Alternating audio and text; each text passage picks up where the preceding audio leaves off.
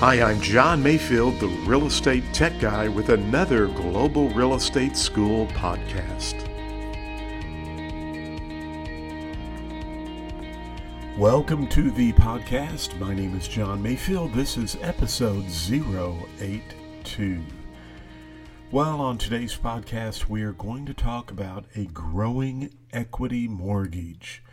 We are in some financial terminology and specifically on some various types of mortgages that you need to know for the real estate exam.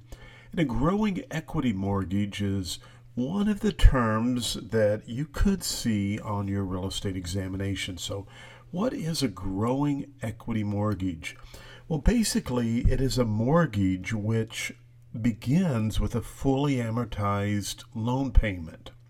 In other words, if you went out to purchase a home and you obtained a $100,000 loan, let's just say 4% interest for 30 years, a fully amortized loan would give you a specific payment for that amount. Now, I do not have my calculator or I could calculate what that would be, but just imagine that you went to the bank and and let's just say for simplicity's sake that your mortgage payment on that amount is $1,000.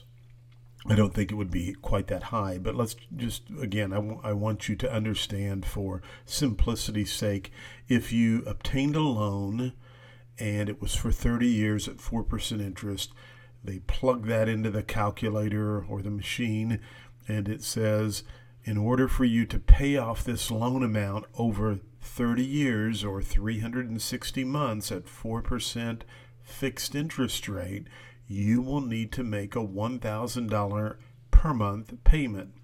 After you've made 360 payments, your loan is paid in full. Well, a growing equity mortgage will begin with that payment. $1,000 is our example. But each year or adjustment period, the mortgage payment will increase. So as your loan uh, goes on further into the future, your mortgage payment is increasing. Therefore, you are going to build more equity in your home, growing equity, and you will pay your home off faster and you will save interest. So, a growing equity mortgage basically begins with the fully amortized payment, and then it's going to increase in a higher, you know, will increase each adjustable period until you pay the loan off, which will pay your loan off quicker. Growing equity. Now, some advantages naturally, you're going to save a lot of interest, you're going to pay off the loan faster. But the disadvantages could be the fact that you better hope your income increases into the future. Otherwise, you're going to be stuck with a higher payment as each adjustment period comes along. So if your if your income stays the same, you're adding more monthly um, housing payment obligations to your budget, and that could be a detrimental feature for this type of a loan. But if you feel your income is going to increase and you're not going to be incurring additional debt and you want to pay your home off faster, then a growing equity mortgage would be ideal for you. Now, again, growing equity, building equity up faster. Why?